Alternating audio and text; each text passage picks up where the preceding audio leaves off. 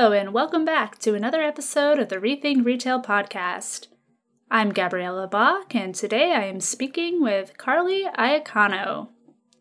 Carly is a Senior Vice President at CBRE's Capital Markets and Investment Properties Group and the host of the widely followed commercial real estate video series CRE Fast 5, which offers a weekly overview of the most pressing topics in commercial real estate.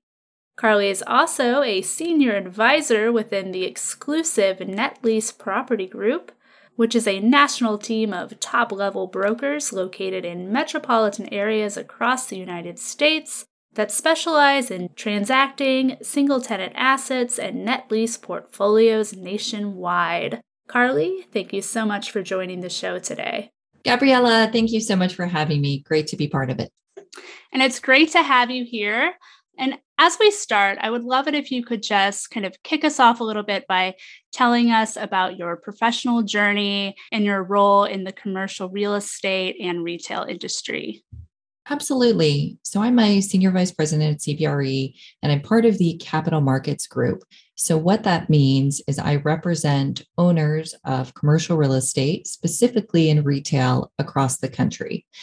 We work with everyone from private clients who own a single asset all the way up to real estate investment trusts and funds that own portfolios of retail assets. Also, very active in structuring sale leaseback strategies for retailers or businesses that are looking to monetize their real estate. So, anything to do with retail and real estate and the intersection of those two worlds. Excellent. And you also host a show on YouTube. Can you tell our listeners a little bit about that?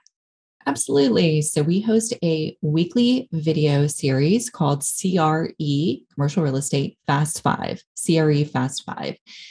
And the genesis of that was actually pre pandemic. We wanted a way to educate new investors, reach new clients, and just really add value on a broader scale. I found mm-hmm. I was mm-hmm. having a lot of the same conversations over and over, and just there's only so many hours in the day. So, wanted to mm-hmm. really expand our reach that's how it started. It has grown exponentially and is now a mix of very short format interviews on our secret sauce part of the show, and then investor education on the core CRE Fast Five episodes, and tenant spotlights, where we highlight different companies and retailers from uh, an investment angle. Excellent. Well, you know, super smart idea. I love the format. You know, it's to your point, quick, easily digestible, which I'm sure a lot of your clients and you know our listeners who are also busy professionals would very much appreciate. So, listeners, be sure to check out Fast 5 on YouTube, and we will add a link in the description of this podcast episode. All right, well, let's kind of start things off high level. So, I would love to get your perspective on you know the current state of the market and you know actually i'm i'm sure many of us have you know heard by now or even experienced the current crazy residential housing market so i am curious to know kind of how in sync these two markets are with one another I would say the similarity between the two markets is tied to interest rates and inflation. So the larger economic factors will, of course, influence all real estate residential mm-hmm. or commercial. But there are very significant differences in the subsets, even within commercial real estate. So, industrial has performed different than retail, which has performed different than office in the last two years. So, mm-hmm. each asset class really has its own story to tell.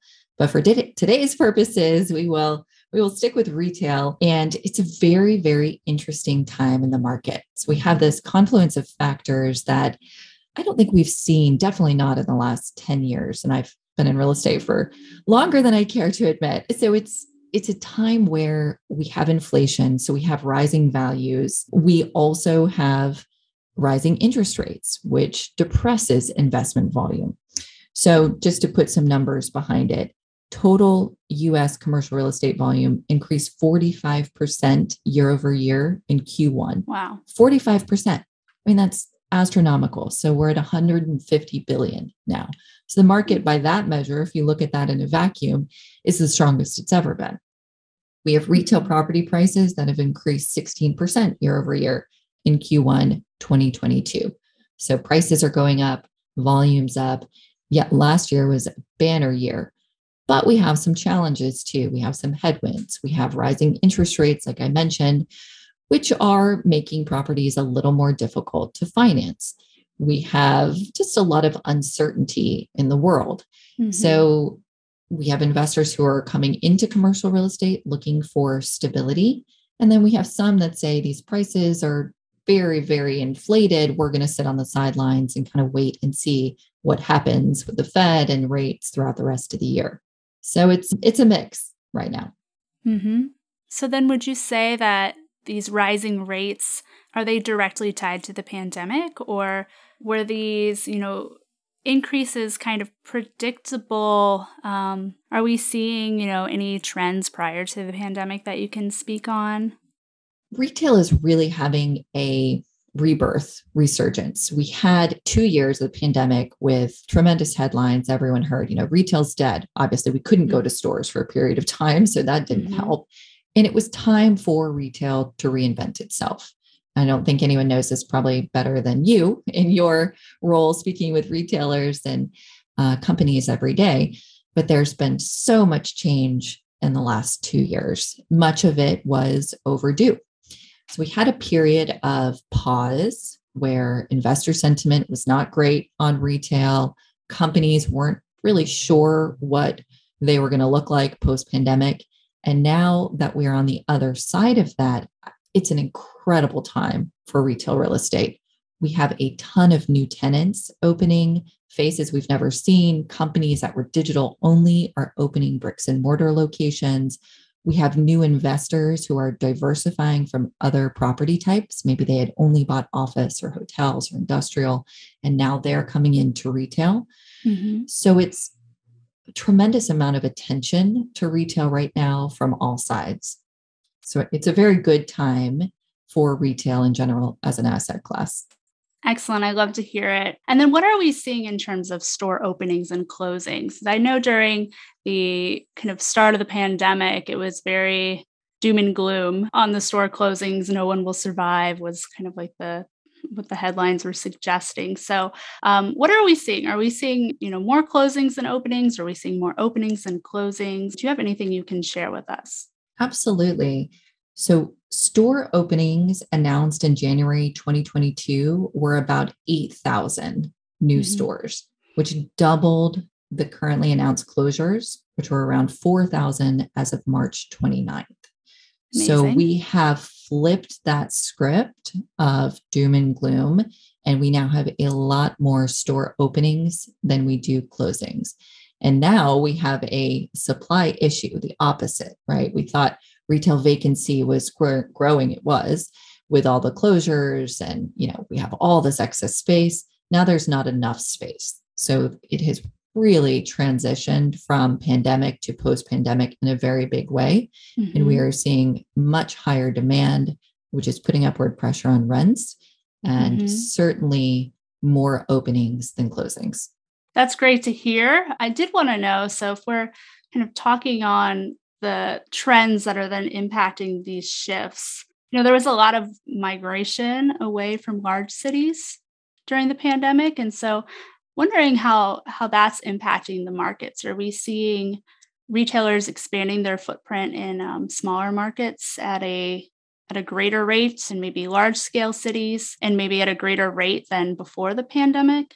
It's a great question. We definitely saw a shift in demand to the Sunbelt states over the last two years. So, Southeast, Southwest, it was following the population migration. That also is starting to reverse. And in fact, in the last four quarters rolling, New York was the largest market in terms of total investment volume at mm-hmm. 63 billion, followed by LA. So again, that doesn't tell the story of growth, but total activity, total investment dollars are still going to the core markets. Now, Orlando was actually the fastest growing market in terms of investment dollars.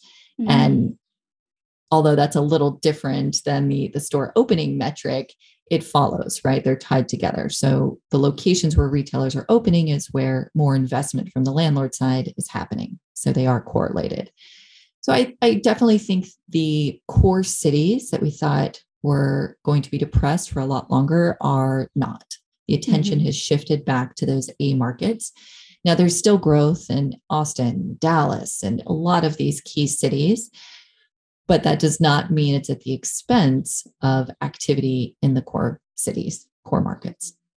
And then, were there any other consumer trends that we're seeing impacting these shifts? Maybe, you know, drive up. How is how is that impacting the way you know companies are going about um, selecting their properties? Tremendous demand for drive-throughs, or drive up, or pick up. A lot of tenants are reevaluating their use of space. So we have unique tenants who want to control the real estate that never really thought it was necessary. So we've tenants coming out of malls, even out of inline space to freestanding single tenant, which is my world, investment properties. So a tenant that, let's say, an Aspen Dental maybe would have been inline and is now a freestanding standalone property. Even Macy's is doing mm-hmm. smaller format standalone stores. Part of this is driven by the desire for long term flexibility. If you are the only tenant on a parcel, you can use your parking lot a lot more fluidly. You can create a drive through window if the zoning allows for it. You have more options long term.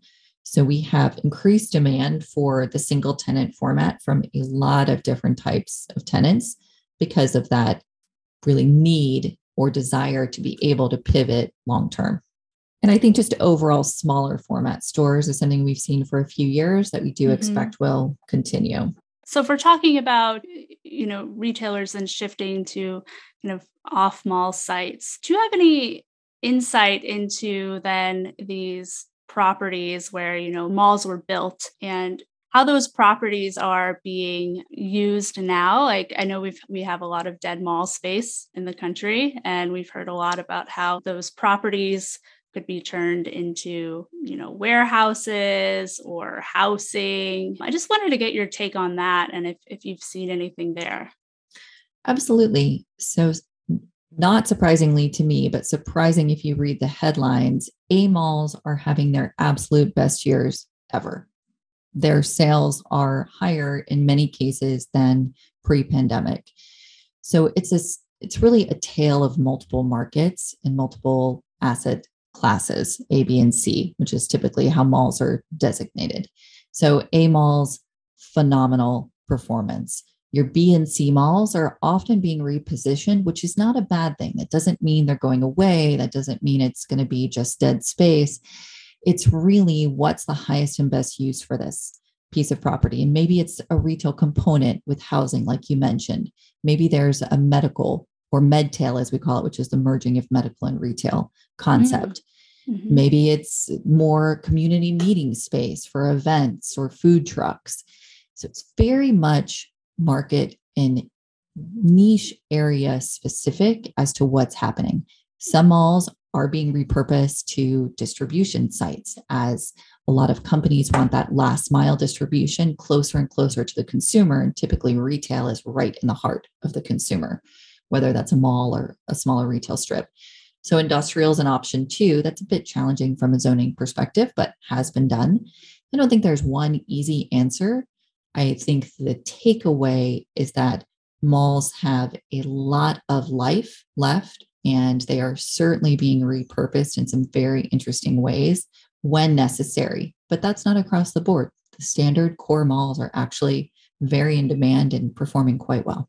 Yeah, and I would imagine that has a lot to do with, you know, people wanting to get back out and shop in person after several years of being cooped up inside.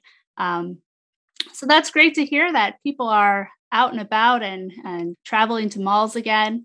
And I want to shift now a little bit to yourself and how you help tenants. And so I wanted to know, you know, maybe what what some questions that you would want tenants to ask themselves before, you know, leasing or purchasing uh, commercial real estate?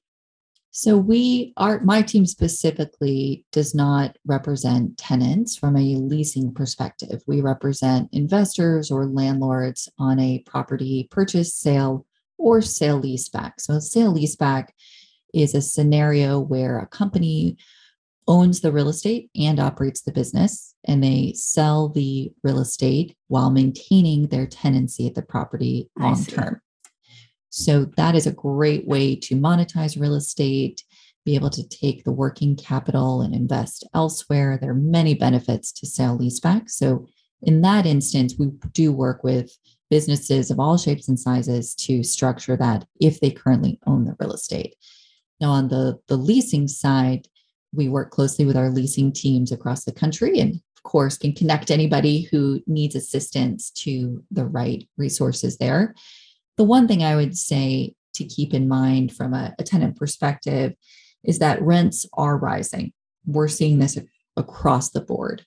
So, mm-hmm. locking into what may be a longer lease than they think they want, or purchasing real estate, or structuring a sale leaseback now to keep their rents consistent long term could be a very sound way to control costs moving forward. Mm-hmm. So just watching rent levels as they're tied to inflation change is something I think every retailer or tenant should be aware of. Interesting. And so then how do you help your clients? Like what so when they come to you, are they are they looking to purchase, you know, space that's been already built up? Are they looking to purchase, you know, just land that needs to be developed first? How does that work? And then how do you kind of help them, you know, scout those sure. areas based on their needs?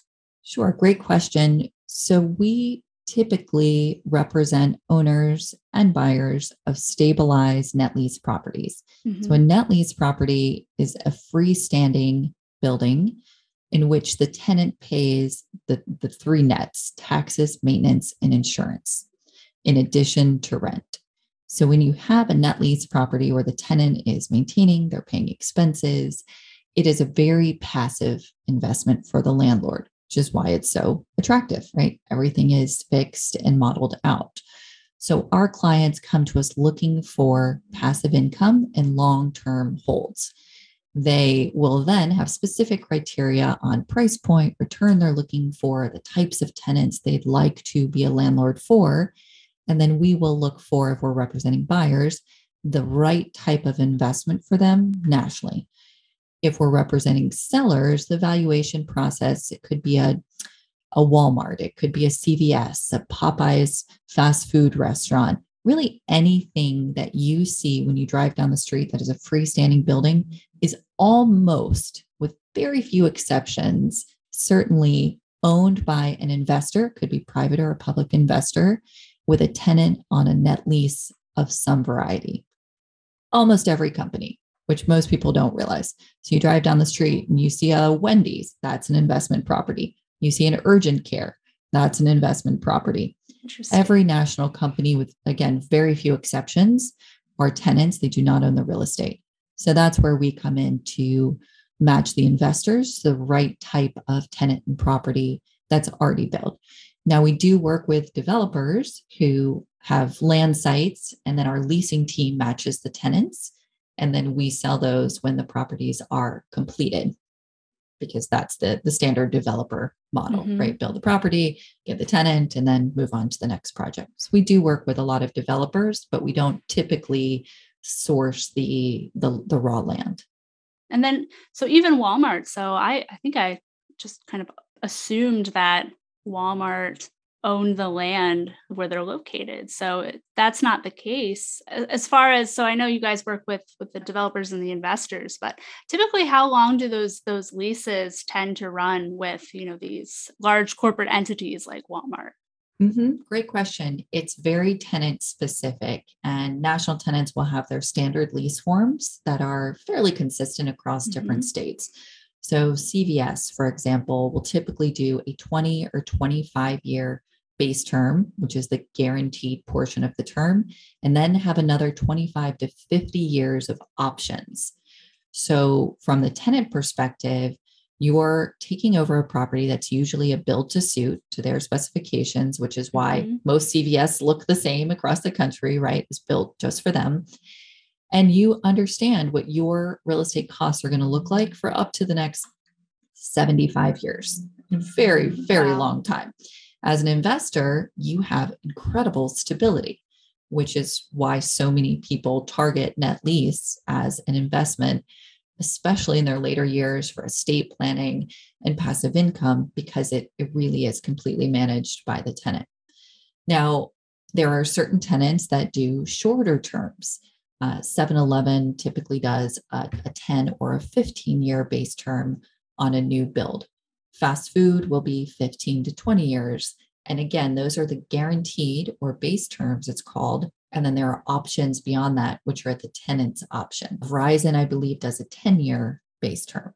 So it really varies by the type of tenant and their preferred lease structure.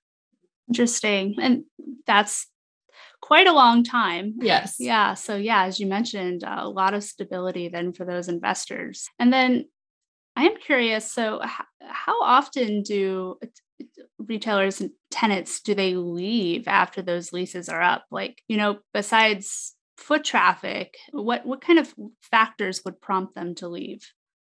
More often than not, we see them exercise their options because moving and creating another build to suit property working with a developer is expensive. So even if the development costs are being borne by the developer, the only way that the numbers pencil out is if the retailer pays significant rent for that mm-hmm. build to suit property. So often companies, no matter who it is, will stay put because it's it's a much more affordable option than moving and creating another build to suit property. Mm-hmm. But considerations at the end of their base term would be the actual location, how has the market changed in you know the 20 25 30 40 years they've been there a lot can happen over that much time. So are the demographics still meeting the tenant's needs? Are is the access still acceptable? The ingress and egress of the property or has the development in the area made it such that it's too hard to get to their property now have the the rent levels in the market gone up or gone down to where their rent is above market. And it actually would be a savings for them to move. That's rare but that's one you know consideration as well. Or do they frankly want a, a bigger space or a smaller space? Is the retailer's store footprint changing to where they need a different type of site? Because as you know retailer prototypes change every 10 years usually substantially Mm-hmm. So if the square footage needs change significantly, it might not be possible to renovate on the existing site. So they might have to go to a new site, whatever that means for rent, whether it be up or down. One of my favorite things about 2022 is that we are finally getting back to live person events. And one event Rethink Retail is especially looking forward to attending this year is Shoptalk Europe. Taking place June 6th through 8th at Excel London, Shoptalk Europe is the new home for Europe's retail and grocery changemakers. The event is expected to see over 2,500 decision makers from leading retailers and brands, startups, tech firms, investors, media, and analysts. We are all coming together to learn, network, collaborate, and evolve. The event will host more than 200 industry speakers, and if that wasn't enough to keep you busy, more than 250 companies will be showcasing the latest trends and innovations that are transforming the global retail sector. Qualifying retailers and brands can attend Shoptalk Europe for free with up to a 500 pound travel reimbursement through Shoptalk's world renowned hosted meeting program. For more information, visit shoptalkeurope.com. Carly, so I know we touched upon it uh, a little bit, you know, inflation and rising pricing in the market, um, but I did want to get your take on with all of these factors and, and all of these shifts in consumer behavior and expectations. You know, generally speaking, where do you where do you feel that the retail real estate market is headed? It's very positive. We have less development underway than we've ever had for many factors. the cost of construction, limited available space, the challenges of the last few years of approvals and COVID shutdowns. So, right now, there is the lowest level of new construction than we've seen in a very, very long time. So, what that is going to do is create competition for available prime space, which it already is. And that in turn is going to boost rents, which is great for investors, makes the properties more attractive as the income grows over time. So I think because of all those factors, we're going to continue seeing multiple bidders for well positioned quality retail assets. And bricks and mortar is not going away. We've heard time and time again over the last year that e commerce alone is not profitable for companies. It is a much better strategy to be omni channel or even more focused on bricks and mortar from a profitability standpoint. So I think we'll continue to see the shift back. And in fact, in store sales are growing faster than e commerce sales are growing right now. And I think that's going to continue. So I do, despite the challenges economically and much bigger picture in the world right now, geopolitical, et cetera, mm-hmm. I think retail is very well positioned to to kind of be a, a sleeper, a surprise for people that it will outperform in the next few years. Mm-hmm. Um, and just following up really quick on on your point on uh, rising rents, how do you foresee that impacting you know small businesses, mom and pops? That's the biggest challenge, and we see the most of those opening right now. And I think that has something to do with the Great Resignation or whatever they're calling it now. The Great Reshuffling, I think, was the new term I heard this morning on the the labor market. So there will be some challenges to small businesses who are starting out and trying to find good space at rates that are comfortable for them. I do think that will be a challenge, and it's going to be a bigger chunk of sales than rent used to be overall. So it will be very important for small business to be careful and really model out their expenses and make sure that they're comfortable with where they are. So it is going to be a challenge. I don't think there's an easy answer right now. I think it's everyone will be banking on higher sales and the inflated prices, which are often passed on to the consumer to boost the profitability and cover those additional expenses. Mm-hmm. I mean, it, costs are going up everywhere, right? Like I mentioned, the construction costs are rising. So even the cost to renovate a space when a tenant moves out and a new one comes on, that's mm-hmm. called TI or tenant improvement dollars that's much higher than it was two years ago. So the landlord costs are higher, which necessitates rents being higher, or it doesn't make sense to be a landlord. So we're seeing increased pressure from a cost perspective everywhere. And that hopefully will be eased over time, but also with growing sales will kind of trickle down and assist the tenant, which then will allow them to pay their rent to the landlord, who then can do the necessary improvements and mm-hmm. maintain the properties, et cetera.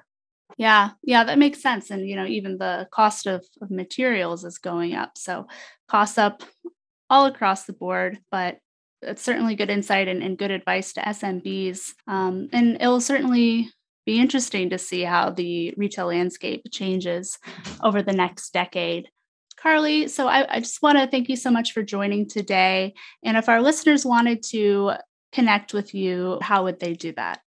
Sure. Happy to connect in any way. We, they can find us on YouTube by searching CRE Fast Five or on LinkedIn or Instagram at Carly Iacono, or of course, phone or email. Happy to be a resource however we can be. Excellent. Well, thank you so much for joining the show today. It was great to have you on. And again, everyone, check out Fast Five on YouTube. You'll certainly learn a lot. Gabriella, thank you so much for having me. We really appreciate the opportunity, and it was wonderful to speak with you.